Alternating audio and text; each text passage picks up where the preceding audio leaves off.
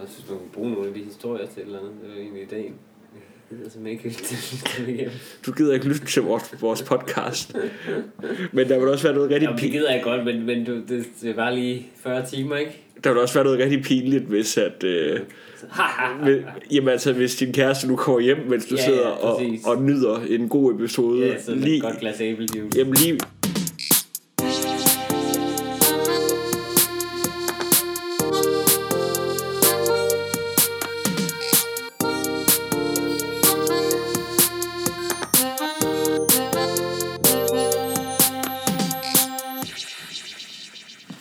Velkommen til Pragtfuldt, en comedy podcast med komikerne Frederik Rosgaard og Mikkel Rask. Jeg er Mikkel Rask. Og jeg er Frederik Rosgaard. Take it away, Frederik. Vi kommer til reklameblokken i Pragtfuldt. Man kan gøre mange ting, når man sidder og lytter til den her podcast. Sidder man måske med en telefon i hånden, så kan du gå ind på Facebook, like vores Facebook-side, som bare hedder Pragtfuldt. Du kan finde den på facebook.com/pragtfuldtpod. Du kan også like Mikkel Rasks Facebook-side ved at skrive facebook.com/MikkelRaskComedy. Og du kan like... Nej, bare Mikkel Rask. Og du kan også like Frederik Rosgaards Facebook-side ved at skrive facebook.com/FrederikRosgaard. Gå ind i iTunes og giv podcasten 5 stjerner og en anmeldelse med på vejen. Husk at subscribe. Det betyder, at podcasten kommer ud til endnu flere mennesker. Derudover kan jeg fortælle, at den 8. april kl. 21 kan du på Teaterplay tage og nyde den folkekære komiker Frederik Rosgaard lave sit show ældre end nogensinde før. Billetterne koster omkring 65 kroner, tror han nok, og de ligger på teaterplay.dk. Derudover er Mikkel Rask afsted med Anders Grau og Jonas Mogensen med Comedy Zoo on Tour. Det er i april, og derudover kan du se ham fredag, det er i aften, og lørdag, en af 2 tider på Comedy Zoo. Alle de billetter kan man finde på fbi.dk. Velkommen til Pragtfuldt. Det gik lige op for mig, at jeg kan faktisk bedre lide udtrykket, bedre end udtrykket folkekær, så kan jeg lide folkelig og kær.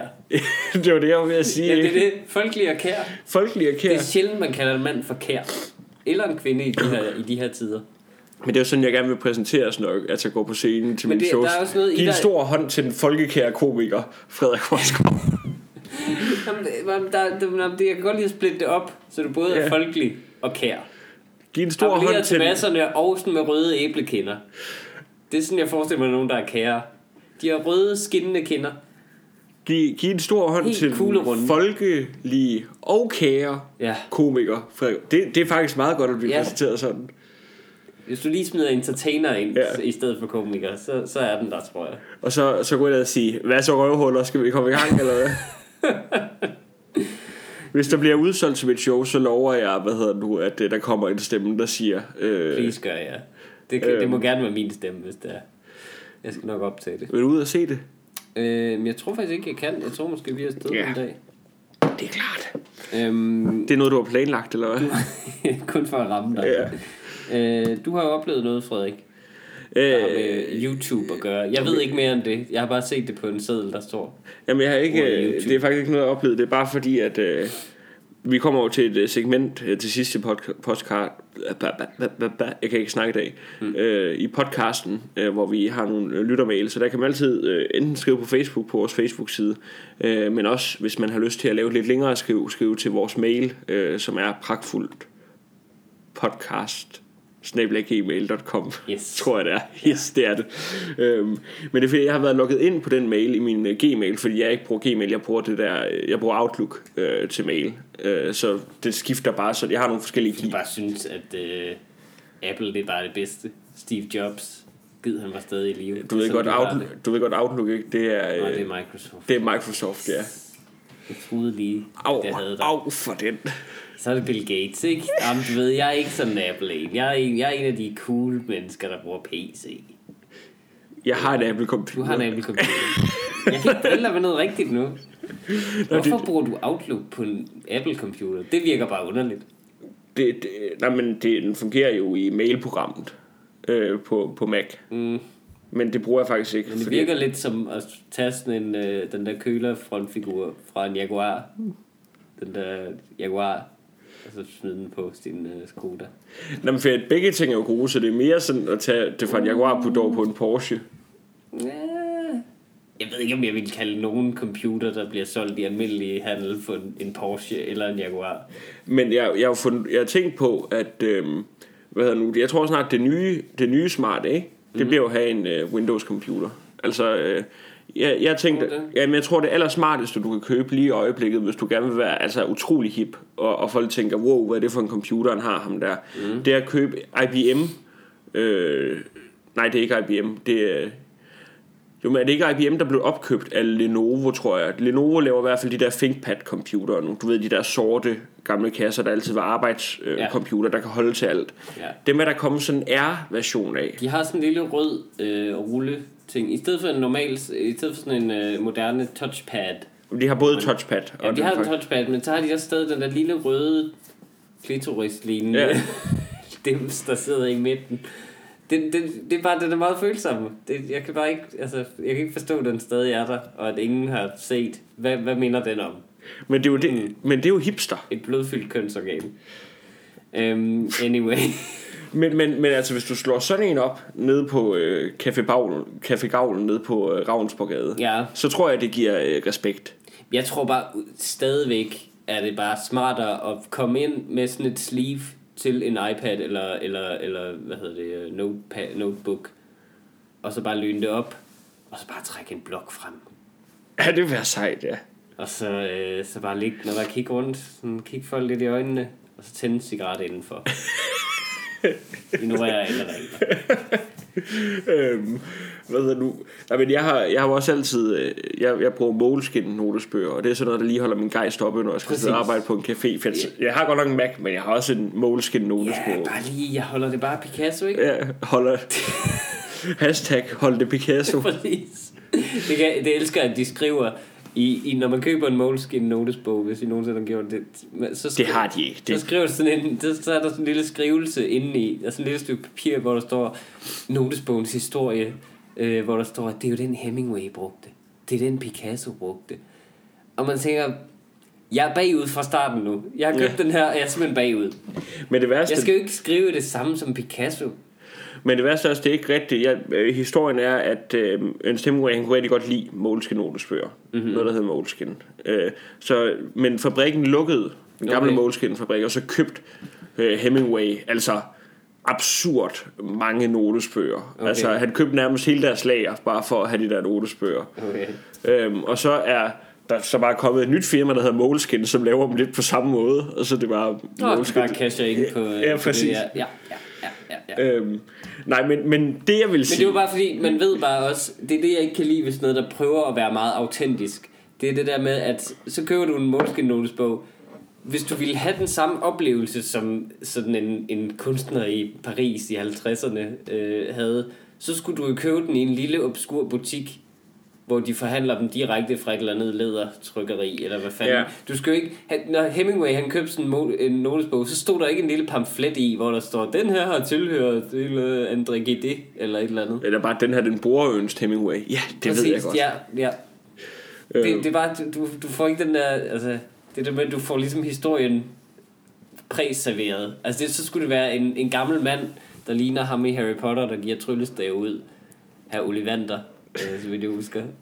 Så skulle det være sådan en type, der finder den frem fra en støvet hylde, og så betror dig i al hemmelighed ind i dit øre, det her er en som Hemingway brugte, og så er den bare fyldt. Ja, præcis. Men også bare så har man ligesom fået en autentisk oplevelse. Så betyder det rent faktisk noget, at han har brugt den, fordi det er kun mig, der ved det. Eller et eller andet. Jeg har fået det sidste eksemplar, whatever. Men det der med at sådan få det præserveret. Altså, her er den følelse, du skal have af nostalgi.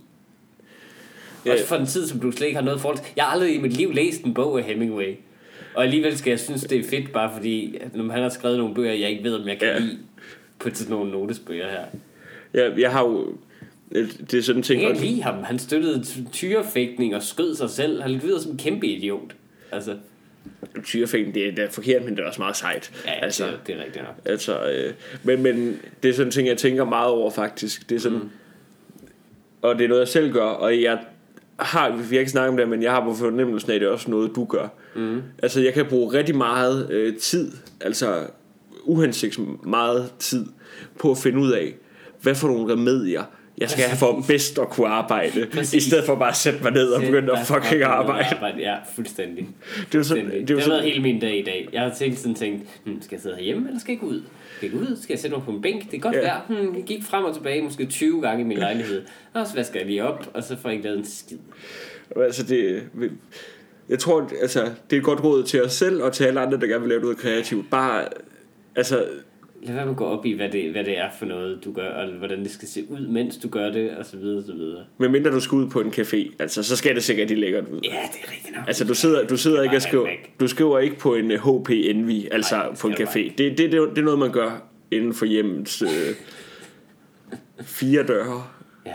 Hvorfor simpelthen 4 døre? 4 vægge. 4 vægge. Fordi der typisk er 4 vægge i et hus. Ja, altså der er jo normalt kun men det er rigtigt, 4 døre. I lejligheder, der er formentlig også 4 døre, nok også mere. Jeg kan godt tage den der 4 døre, for du lavede en Bill Gates, Steve Jobs. Ja, du har ret. Ja. Du har ret. Men der er altid været en 4 vægge, ja. Ja. Hvad hedder det? Men det jeg vil sige... Ja. Men det... Hvis vi lige kører helt tilbage og lige genopfrisker, yes. At det er fordi det vores Gmail, jeg logget ind på vores Gmail, hvilket betyder at det er den Google-konti der er tilknyttet. Det var da utroligt. Undskyld. Videre. Okay. Hvornår siger man så konti er det? I flertal. Det er flertal. Godt. Super. Det lyder bare federe, ikke? Altså det er sådan en ting som man godt kan snyde folk med, at man det er fordi at Hvis du går i 9. klasse... Hvad er dit kontinummer? Nej, det kan man ikke. Det kan man ikke snide nummer med, tror jeg. Jeg tror, du indikerer for folk, ham her er rigtig nem at rip off. Altså, ham her... Altså, vi kan meget, meget nemt socialt hacke ham. Og få hans password. Ja, meget pinligt. Jeg vidste ikke... Det var noget, jeg ikke vidste. Forskellige konti. Det var noget, jeg ikke vidste, simpelthen. Det er i orden. Altså... Nå, videre. Kom. Du loggede ind på den der konti. Yes. På Gmail. Hvor jeg har flere forskellige kontier jeg kan logge ind på. Okay, hvad så? Men det er fordi så er den alt jeg laver på Google ting er knyttet op til den konto. Mm. Og jeg er nogle gange på YouTube, og man har jo sådan en startside inde på YouTube. Ja. Og den startside man har, den varierer meget i forhold til altså, hvad for et sindelag man er i, og man er et godt sted i sit liv. For du kan have en rigtig spændende... Den bliver påvirket af, hvad du har set. Præcis. Så kommer den med forslag til. Der har jeg jo gjort, som min ikke foreslår noget som helst. Og det skal lige... Og stadig er den irriterende. Fordi så foreslår den bare det, som altså, de fleste mennesker statistisk set glor på lige nu. Og det er tit noget frygteligt lort. Altså det er tit sådan rigtig ulækre ting, og sådan noget med sådan halvnøgne mennesker og sådan noget, hvor man tænker, det har jeg da... Det har jeg netop ikke lyst til at virke som om det er noget jeg har opsøgt. Og det er det heller ikke. Men så altså. Men det er fordi at jeg opdagede at jeg havde været logget ind på vores. Og der havde jeg set YouTube. Og det var lige i en doven weekend, hvor jeg så en masse videoer af folk der spiller FIFA. Ser du videoer af folk der spiller Det er sådan noget computerspil. Ja, det er sådan noget jeg rigtig kan slappe af til, fordi at altså det er mere afslappende end selv at spille. Jeg kan godt forstå det, fordi det er virkelig ingenting. Ja. Der ser du noget hvor der ingenting sker, og du behøver ikke forholde dig til noget som helst. Du behøver ikke forholde dig til en historie ligesom i en film. Den eneste historie er der var en mand der var ensom. Ja. Men så det er nemlig fordi jeg frygtede at du loggede ind og så alt hvad du havde set. Ja, så her forleden da jeg lige skulle se hvad hedder nogle jeg ville se noget om The Smiths og nogle forskellige ting. Det gør jeg engang. Så sad jeg og surfer lidt om der er kommet noget nyt med Morrissey. Så tænkte jeg logger sgu lige ind på Pragtfuldt brugeren og ser de her ting for at virke mere cool, så den bliver mere cool. Altså nu er der en god anbefalet side. Der er noget fra Late Show med Colbert. Så der er The Smiths interview. Så der er Noel Gallagher og Kurt Cobain. Så der er interview med Hemingway. Så der er Incredible 87 Man of the Match Son Checklist Challenge. Det er så en FIFA-video der ikke helt er kommet væk endnu. Okay. Det kan altså dokumentarer, alt det gode. Og så der er Nailing Every High Note in Take On Me. Og den ved jeg ikke rigtig hvordan er kommet derinde. Altså nu skal jeg lige forstå. Det er en video som lærer dig at synge Take On Me. Skal vi lige prøve at høre hvordan det lyder når der er en der nailer Ja, det er der vel ikke noget copyright i. Nej, what's important is the story, the message, the feeling. Hey guys, it's me, Sungwon, and today I have a little challenge from Rotten Realms. They ask, here's a little challenge if you feel like it. Try with your best honest effort to nail the infamous high notes of Take On Me by Aha. Jeg kan lide de infamous. Ja. Ej, det er ikke det Aha, der har lavet. That I absolutely cannot nail the high notes. So let's do it. Hvorfor lyder han som en familiefar? Det her, det kan jo måske komme i copyright infringement. Han er YouTuber, men han er familiefar. Eller hvad? Og gud nej, han ser slet ikke ud, som jeg havde troet. I'm gonna nail every single fucking note. Okay, I'm gonna nail every single. Incredible. Det er en meget selvsikker YouTuber. We're talking away. Nå, men han synger jo helvede til. Det er ligegyldigt, om han nailer de høje toner. Han synger jo helvede til. Jeg vil ønske, at jeg bare kunne synge sådan der. Så ville jeg være glad. Jeg vil ikke betale for at høre det der. Nu kommer det snart.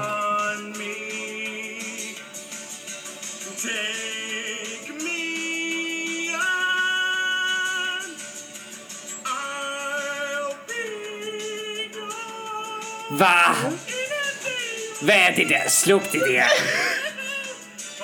Han laver... han fucker op med det samme jo. Okay, det er enten så det er en parodi det der jo, eller også er han den fedeste idiot i verden. Ja. Hvad er det der for noget? Jeg kan synge bedre end det der. Må jeg høre dig synge Take On Me? Jeg kan ikke teksten, det er det eneste jeg ikke... Nå, men jeg kan lige finde en karaoke version på YouTube. Det kan du sagtens gøre. Det slutter vi afsnittet af med, det er fint. Lord. Ja, det vil jeg gerne. No problem. Okay, det er en cliffhanger, ja. Om det vil noget. Apropos sang, ja. Du var inde og se musical i går. Det var jeg. Hvad var det for en musical? Det var Spamalot. Du kender jo mine følelser for musicals, Frederik. Ja, men jeg tror vi deler dem. Faktisk så har jeg set Spamalot for 9 år siden i New York på Broadway. Og der har jeg det også sådan lidt... Det var nok. Det var fint. Det var nok musical for mig. Nej, men det var nok... Jeg tror bare ikke, at jeg har lyst til at se... Nu, altså, vi har gode venner, som er med i den her musical. Fair Play. Lars Hjorthøj er en af vores gode venner. Det er han overhovedet ikke. Ikke, at han er det modsatte. Jeg hilste på Lars Hjorthøj i går. Han kunne mit navn. Nå, hvor dejligt. Yeah. Han er en sød mand. Men Thomas Warberg og Linda P og sådan nogen er med i det der, og det er dejligt for dem, synes jeg. Ja, det ærgerlige er bare, at de ikke har tid til vores brunch-aftale, vi har hver lørdag lige i øjeblikket. Ja, altså. Sådan er det jo. Ja. Der er nogen, som er på vej mod glitz and glamour i stedet for... Men jeg håber også snart, at vi bliver færdige med vores projekter, så vi kan være der sammen med dem igen. Ja. Men det er sjovt, at der... Altså, at man har en masse komikere med i det der, man tænker, ikke om de er gode til at synge eller noget, eller hvad? Jeg ved heller ikke, hvor meget de skal synge. Stig Rosen, han bærer nok en del af slæbet. Stig Rosen, han synger over som en drøm. Ja, det gør han. Det gør han som en våd drøm. Jamen, altså, men det der med, det var faktisk en af de ting, jeg var mest overrasket over. Altså, ja, hvordan var det? Fortæl. Dine fødder rører mine fødder. Ja, det er fint. Altså, Stig Rosen, og se ham i virkeligheden, ikke? Han vil jeg ikke tøve med at kalde en pragtfuld mand. Det er en storslået oplevelse. Han er en grandios mand. Nå, men altså det der med at... Han ligner jo en... Det er faktisk meget passende, at han spiller kong Arthur, ikke? Ja. I den her, fordi han ligner, om ikke en konge, så en baron. Ja. Han kunne godt være baron i tidligere tider. Nå, altså det... Stor og mægtig. Thomas Warberg, han har tabt sig rigtig meget sådan på det sidste. Men altså, det gør bare Stig Rosen endnu mere prægtig. Og se Thomas Warberg stå ved siden af Stig Rosen. Warberg, han lignede en lille dreng. De har også faktisk lidt af de samme sådan ansigtstræk. Det var som at se far og søn. Ja, præcis.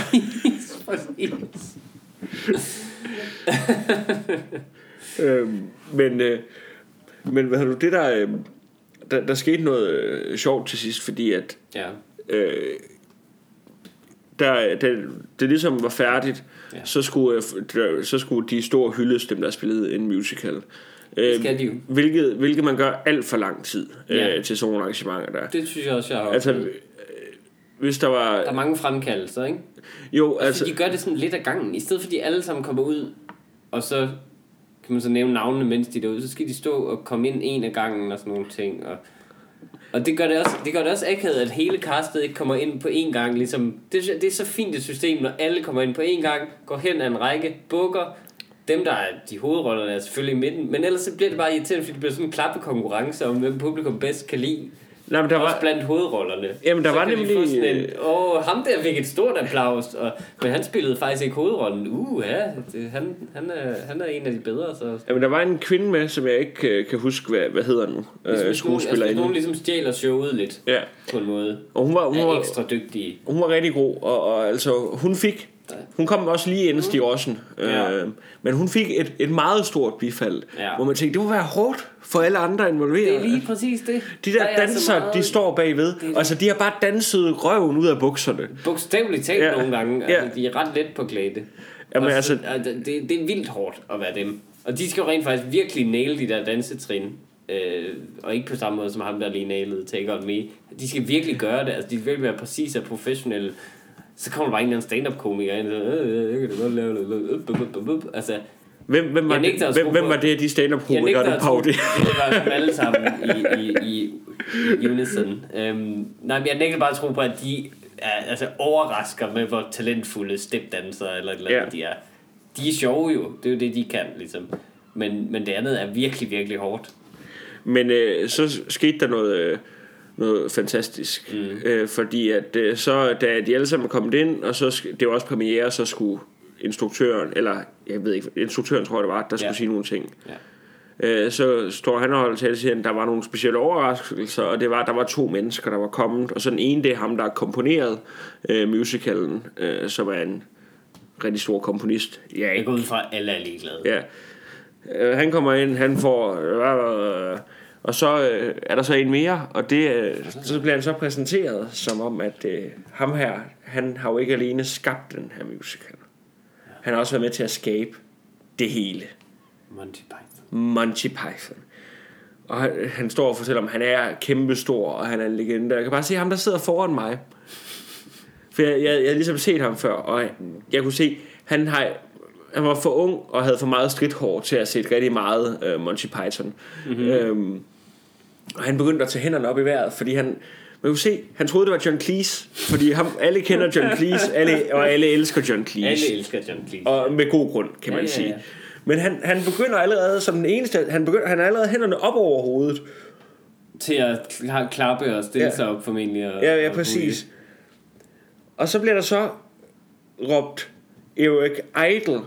Og til folk, der ikke ved, hvem Eric Idle er, så det hvad hedder nu, så det er ikke en skam, altså. Det er den mindst sjove Monty Python. Men han er med i Monty Python og er også sjov, men det var også sådan, altså hvis jeg skulle nævne alle navne, jeg kan ikke nævne alle navne fra Monty Python, men jeg kunne huske navnet, når han blev nævnt, ikke? Altså hvor så kan man se ham der er hænderne op over hovedet, de falder lidt. Og jeg tænkte, de sagde ikke John Cleese. Det var ikke John Cleese. Det skulle være på vej op på sin stol og så blive stående med et ben op. Jamen, han håbede på, at det var sådan et La La Land moment, der var i gang derinde, fordi havde råbt den forkerte Monty Python op. Men så kunne man se, at han tænkte, nu har jeg haft hænderne så langt over hovedet, ja, så jeg bliver alligevel nødt til at klappe. Og så kom de op igen, og så var han utrolig begejstret. Det er fedt bare at... Og føle, man næsten er ved at spilde sin begejstring. Altså jeg håbede sgu også, det var John Cleese, altså. Jeg vidste ikke, det var Eric Idle, der har lavet musicalen. Det er det. Men det er også, han er jo notorisk for at være den Monty Python-drengene, eller mændene, som er mest, altså, pengeglad og mest udnytter den tid, er det til at lave ting. Altså John Cleese gør også rigtig meget. Jo, men det er jo fordi, at han er blevet ribbet fuldstændig af hans ekskone. Ja, præcis. Hvilket er et sindssygt system. Ja, det er fantastisk. Jeg synes, det er sjovt. Jeg synes bare, jeg synes, det kunne være sjovt, hvis ingen gad at gå ind og se de der shows, han laver. Jeg har jo været inde og se sådan et. Det var forfærdeligt dårligt. Var det det? Ja, det var skide dårligt. Som John Cleese show. Så jeg har set ham i virkeligheden. Jeg havde faktisk ikke hænderne op overhovedet. Nej. Fordi for det første gav jeg gav ikke så mange penge, som det rent faktisk kostede at komme ind, fordi det var sådan i sidste øjeblik. Ja, det er der, hvor man kan få dem til halv pris. Det er det, man... jeg gik bare ind og sagde, det showet om 2 timer, har I nogle billetter til overs? Ja, de havde der en til 400 kroner, hvor det kostede sådan 1200 eller sådan noget i virkeligheden. Og man tænkte, der er nogen, der giver 1200 for det her. Manden står og viser klip fra de der gamle Monty Python-film. Ja. Halvdelen af showet. Fortæller nogle anekdoter fra dengang, som godt kunne tåle at have været blevet skrevet om. Altså det sjoveste, han sagde, var noget med, at du ved, han var glad for at være her i Danmark. Noget med, det var en nordtysk provins eller sådan noget. Altså, eller at, ja, here in Denmark, at the northern end of the German Empire. Det er meget skægt. Det er meget sjovt. Men udover det, så var der ikke rigtig noget sjovt. Det var ikke super meget sjovt, faktisk. Men til gengæld, altså han er jo også gammel, og hvis han kan gøre det der, jamen altså... Fair play til ham, men jeg synes, det kunne være endnu sjovere sådan for verden, hvis de rent faktisk var nødt til at arbejde virkelig hårdt for folks opmærksomhed. Hvis folk altså ikke kunne lide ham nu. Jeg synes bare, det er som om komikere fungerer bedre i modvind, på en eller anden måde. Jeg kan godt lide, når nogen skal virkelig kæmpe. Jeg kan godt lide at se nogen sprælle. Så tror jeg også, folk har det med mig. Så det får de rigelig chancen til. Altså, det er altid sjovt, når du begynder at græde og sige, hvorfor er der ikke nogen, der kan lide mig? Ja, altså, jeg synes bare, det er aldrig fedt at se en meget, meget, meget succesfuld person ride på den bølge af succes bare, og ikke have nogen modstand, og kunne lave noget arbejde, som man kan objektivt set se, der er ikke gjort den store indsats. Nej. Det kan jeg godt se. Det er federe, at nogen virkelig har brug for at kæmpe for det. Ja. Og John Cleese har været pensioneret på det nærmeste jo i 30 år eller sådan noget. Har han ikke lavet noget rigtig godt. Og det ville have været fedt, hvis han havde haft brug for at gøre. Jeg elsker, når nogen taber alle deres penge i et eller andet. Jeg synes, det er fedt, når nogen sådan virkelig kommer ud på dybt vand. Men altså, ja...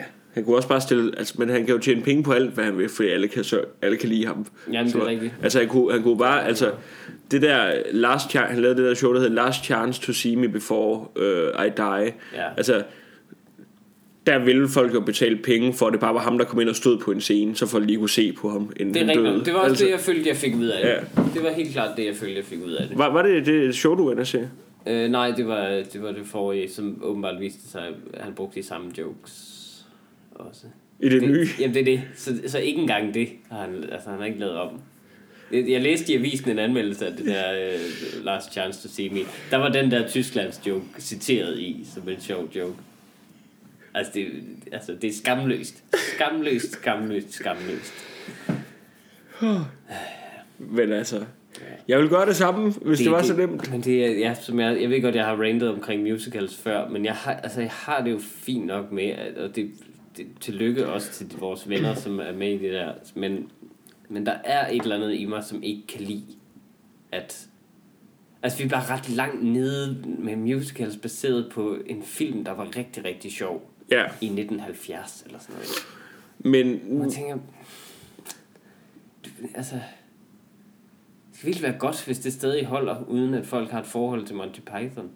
Men jamen det altså synes du, hvis jeg skulle lave en anmeldelse, så synes anmelder jeg... Frederik, så nu skal vi lige...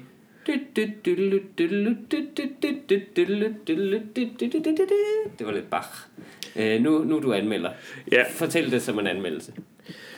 Showet starter ud for sent, hvilket selvfølgelig trækker den første stjerne væk.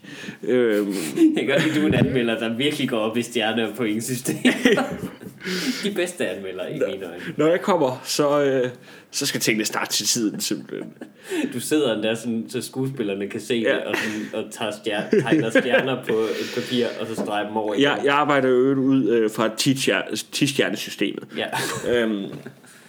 Hej, men så, da showet går i gang, så starter det med en... Det kunne jo være fedt, at en anmelder sad live og anmeldte, så de kunne justere efter hans anmeldelse. Du har til lægen. Jeg har været til lægen, ja. Og jeg har faktisk bare med min kæreste til lægen. Og det, men det jeg bare vil sige, jeg vil bare sige for en gangs skyld ikke noget bittert, ikke noget utaknemmeligt. Jeg vil gerne sige ret en varm tak til det danske velfærdssystem for hvor nemt det er at skifte læge. For min kærestes læge er det mest inkompetente menneske, jeg nogensinde har mødt. Hun er sikkert rigtig kompetent. Hun har skiftet nu, min kæreste, så det er ikke hende nuværende. Men hende vi var ved før, holy Jesus. Hvad skete der? Min kæreste har fortalt, at hun har været der. Første gang hun kom til den her læge, der kommer hun ind i konsultationsværelset, eller i hendes kontor, ja, og ser en blodpøl på gulvet. Det er ikke det, du har lyst til at se på din allerførste besøg hos din nye læge. En massiv blodpøl. Jeg slutter ikke på gulvet, men på, jo delvis på gulvet, men også på briksen, som hende her lægen så skal tørre af. Tørre af med noget papir, hvorefter min kæreste skal lægge sig på det her. Kommer lægen også ud med sådan en stor plastikdiv, der også er blod på, og sådan blod over hele tiden, og siger, ah, det er helt galt. Det var lige så godt at gjort. Hvem siger ikke? Det er også fordi, man ved, læger har jo ikke noget imod normalt at lade folk vente. Nej. Altså venteværelser er til for det samme, for at du når lige at tørre det blod op, imens så før der kommer nogen ind, som ligesom kan blive traumatiseret. Så det er en ting. Jeg kommer så med hende op her ved den her anden lejlighed. Ja. For det første, så stinker der af røg, da man kommer ind. Det skal I jo vide, alle, til folk, der lytter med ude i provinsen. I ved ikke, hvor godt I har det. Det kan godt være, at der er jobmangel, og Brugsen lukker og alt det der. Men lægehusene i provinsen er fantastisk. Ja, det er simpelthen en fornøjelse. Du kender din læge. Du har set ham nede i Brugsen, der nu er lukket. Du ved, hvem han er, hvad for en type han er, eller hun. Og der er en tillid. Du ved, hvis han fucker noget op på dig, så kan du møde ham på gågaden. Den eneste gågade, der er. Og sige, prøv at se, hvad du gjorde med den her. Præcis. Og så stå med en arm i vejret, der ikke kan falde ned. Jamen præcis.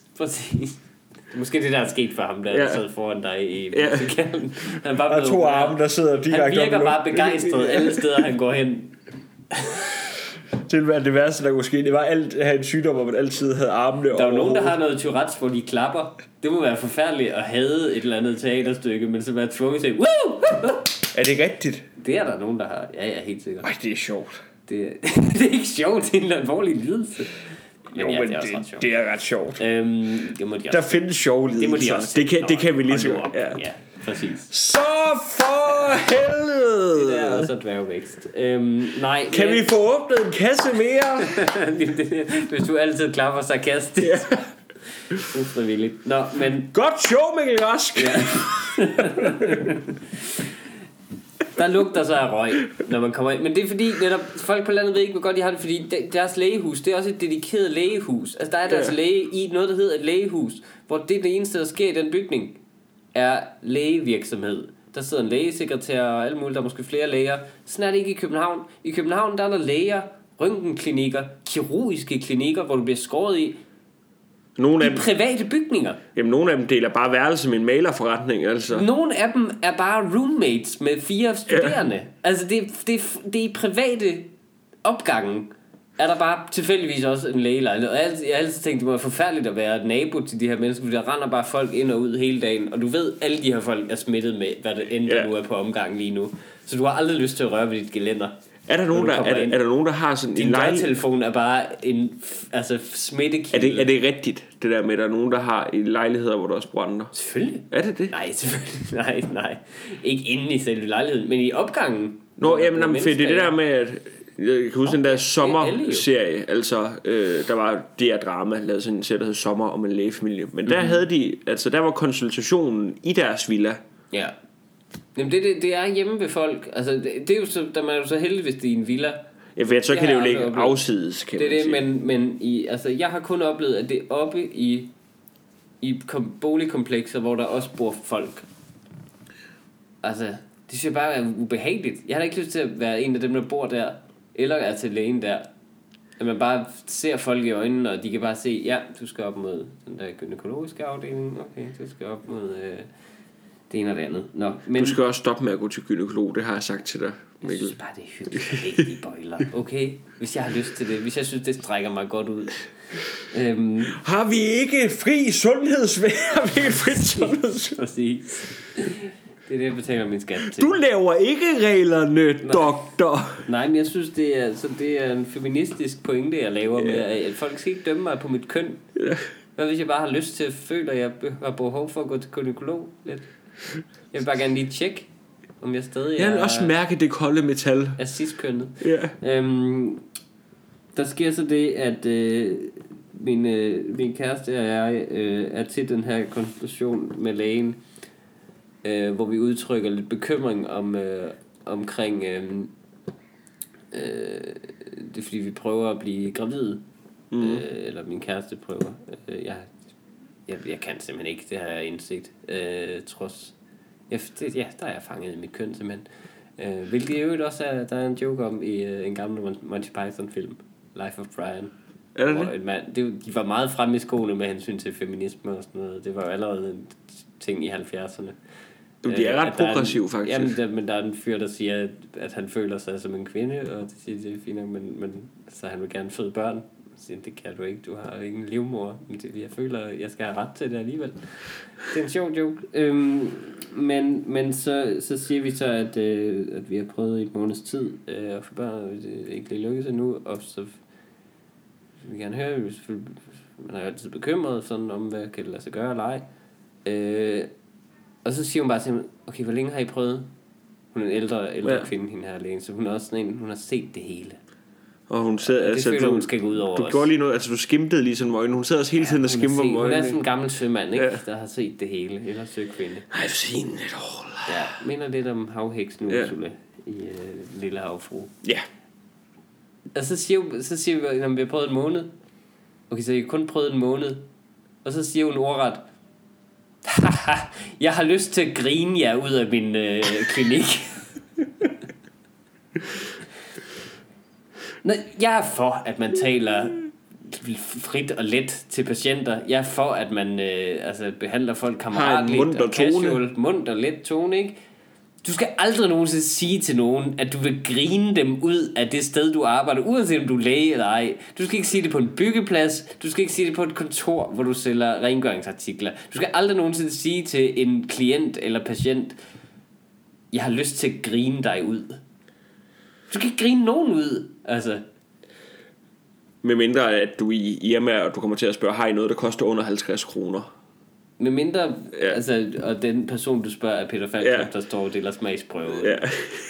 Så må du gerne grine en person ud. Men ikke hvis det er dig, der er den professionelle i den situation. Så sker der så mere det, at under den her session her, konsultation, der ringer lægens telefon, og hun tager den. For det første, selvfølgelig tager hun den. Midt i konsultationen, jeg tager den. Det viser sig at være en anden læge eller sygeplejerske, som skal fortælle nogle rigtig fortrolige ting. Og der kan man sige, er det ikke ubehageligt for os, at vi faktisk sidder jo og kan høre vores læges del af den her samtale? Skal vi ikke også ringe? Vi skal begge to. Om fortrolige ting. Det er faktisk ikke så meget det, man tænker på lige der, for hun havde selvfølgelig sat den på medhør, så vi kunne også høre den anden parts del af den her samtale, inklusiv personnummeret på en patient, der fejlede noget rigtig ulækkert. Skal vi ikke, vi skal begge to ud og optræde i aften. Skal vi også bare ringe sammen, mens vi står på scenen? Det kunne være så hyggeligt, Frederik. Ja. Lige sætte på medhør og sige, hvordan går det over med dig, Mikkel? Ja. Jamen, det går fint, Frederik. Det var... det dummeste, jeg nogensinde har oplevet, og hun kunne ikke rigtig finde ud af ikke at sætte den på med. Det gik sådan op for hende midt i, og det er værd, altså fordi, så skal du køre den hjem på autoritet, så sige, det her er noget, jeg gør hele tiden. Yeah. Og så bare gennemføre sammen, men det gik op for hende sådan halvt inde i samtalen. Og så stod hun og prøvede ikke sætte den på med. Hellere bare lyve, for fanden. Ej. Ja, så vi skiftede læge. Men det, der så skete... så var vi så til den nye læge i går, og det der så skete der var, at man var træt af det er fordi det jeg er træt af de her personer, som er så erfarne, at de har givet op. Der er nogen, man kan blive så erfaren og kompetent inden for et felt, at man simpelthen ikke gider gøre en indsats længere. Det er jo John Cleese-syndromet. Præcis, lige præcis. Hende her var en kvindelig læge, John Cleese, som bare er så sikker i sin sag og har så mange patienter, fordi du bor i en storby, der er altid nogen, der skifter til dig. Det er bare, altså, så gider du bare ikke yde noget service derinde. Du gider ikke engang lade som om, at du er der for den persons skyld. Så bare fornærmer folk og tager opkald midt i, blodpøl, tørrer lidt op. Der er ingen indsats længere, ja. Det er det der med, se mig en sidste gang, før jeg dør. Må jeg have lov at anbefale Jerry Kupowski? Det kunne godt være, at man skulle gå til ham, ja. Men fordi så skiftede vi så til et sted, hvor der var meget unge læger. Ja. Så man tænkte, det lover godt. Men så kom vi ind til en... Jeg er ikke engang sikker på, at hun er læge. Fordi hun under konsultationen sagde ordene... Vi spurgte til en eller anden detalje om noget, hvor hun siger ordene... Det skal jeg faktisk lige spørge lægen om. Hvad? Nå, ja. Hvad? Er du ikke læge? Nå, ja. Ja, okay. Yes, okay, super. Men tænker, er det rengøringsdamen, der har sat sig? Jeg bare... Studenter med hjælper. Jamen præcis, hvad sker der her? Og den kender de der mennesker, hun var rigtig stød og sympatisk, yeah. Og hjalp os faktisk, det skal yeah. siges. Det her var slet ikke i nærheden af det her nede der. Der var ikke nogen blodpøl. Nej, overhovedet ikke. Men jeg kan bare ikke lide, og det er måske mig, der er mærkeligt, men jeg kan ikke lide, når folk, som jeg ligesom betror noget helbredsmæssigt til, virker som om, at deres computer er klogere end dem. Lad mig forklare. Hun gennemgår nogle spørgsmål fra sin computer, fra sit system der. Yeah. For det første, så gør hun opmærksom på, at hun ikke helt kan finde ud af det. Yeah. Sådan, nå, nu ved den det her. Nå, nej, det ved den ikke det her. Nå, nu beder den om telefonnummer. Nej, det kan jeg ikke lige finde, hvor det er. Det skal du ikke sige til mig. Lyv og sig, altså lad som om, at du har prøvet det 1000 gange før, og sige, rul med det. Yeah. Altså, men det vil jeg meget, meget hellere have. Jeg vil hellere have en fejlagtig behandling, fordi du bare har løjet og sagt, bare sådan er det. Bare den er leveret med selvsikkerhed. Yeah. Så kan jeg stoletrykke på, at du har gjort dit allerbedste. Men det der med, når du sådan bliver overrasket, og computeren siger et eller andet, blup, nu er du bare min mor, der sidder med din computer og ikke kan finde ud af noget. Ja. Så det var, ja. Men en stor tak for, at man kan skifte. Det er rigtig rart, at der er den frihed. Og jeg vil altid anbefale Jerry Kupowski. For om ikke andet, så får man har verdens sjoveste sygesætningsbevis, for der står Jerry Kupowski på. Læge og impresario. Men jeg har været der en gang, hvor han tjekkede mig for testikelkræft, fordi at jeg altid tror, jeg har testikelkræft. Mm. Det viste sig ikke at være testikelkræft, det var bare mere testikel. Okay. Ja. Hvad hedder nu? Vi har noget post, jamen det kan vi sgu ikke rigtig nå. Okay. Det vi i stedet for skal nå, det er at du har lovet. Vi gør det næste gang med posten. Der. Ja, ved så hvad? Synger jeg. Og så hvis I har noget post, så sætter vi en halv time af til posten. Jeg kan jo ikke synge, når jeg ikke kender teksten. Jamen den kommer. Jeg kan jo ikke synge melodien. Jeg ved ikke hvad melodi teksten er på. Jamen melodien er bagved. Jo. Prøv se her, det fungerer bare. Ikke... Nu starter den, Mikkel. Mm-hmm.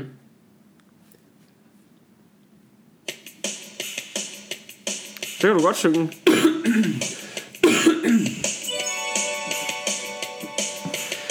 Tusind tak, fordi I lyttede med. Jeg kan ikke finde ud. Her er det Mikkel Rask med... Jamen, jeg skal jo ikke synge. La la la la la. Nej. La, la, la. Ja. Hvis du lige... Tusind tak, fordi I lyttede med. Her er det Mikkel Rask med Ahas kæmpe hit Take On Me. Nu kommer det. Ja, der kommer også en linje. We're talking... Jamen, jeg kan ikke... Der er jo bare... I don't know what... Jamen, jeg kan jo ikke melodien, jo, som det bliver sunget. Du kan jo til. Godt synge det der. Det kan jeg da ikke. Today's another day, shine away. Jeg ved ikke, hvad melodi det er på, Frederik. Take on me, take on me. Jeg skal nok tage koret. Me on. Take me on. Jeg ved det jo ikke. Ja, det er melodien, skulle du ikke lige kunne komme op i eget bjørn. Okay, prøv igen. Okay, vi spoler tilbage til... Ja, gør det. Take on me, take me on, I'll be gone. Jeg kan ikke melodi. Jeg kan ikke melodien.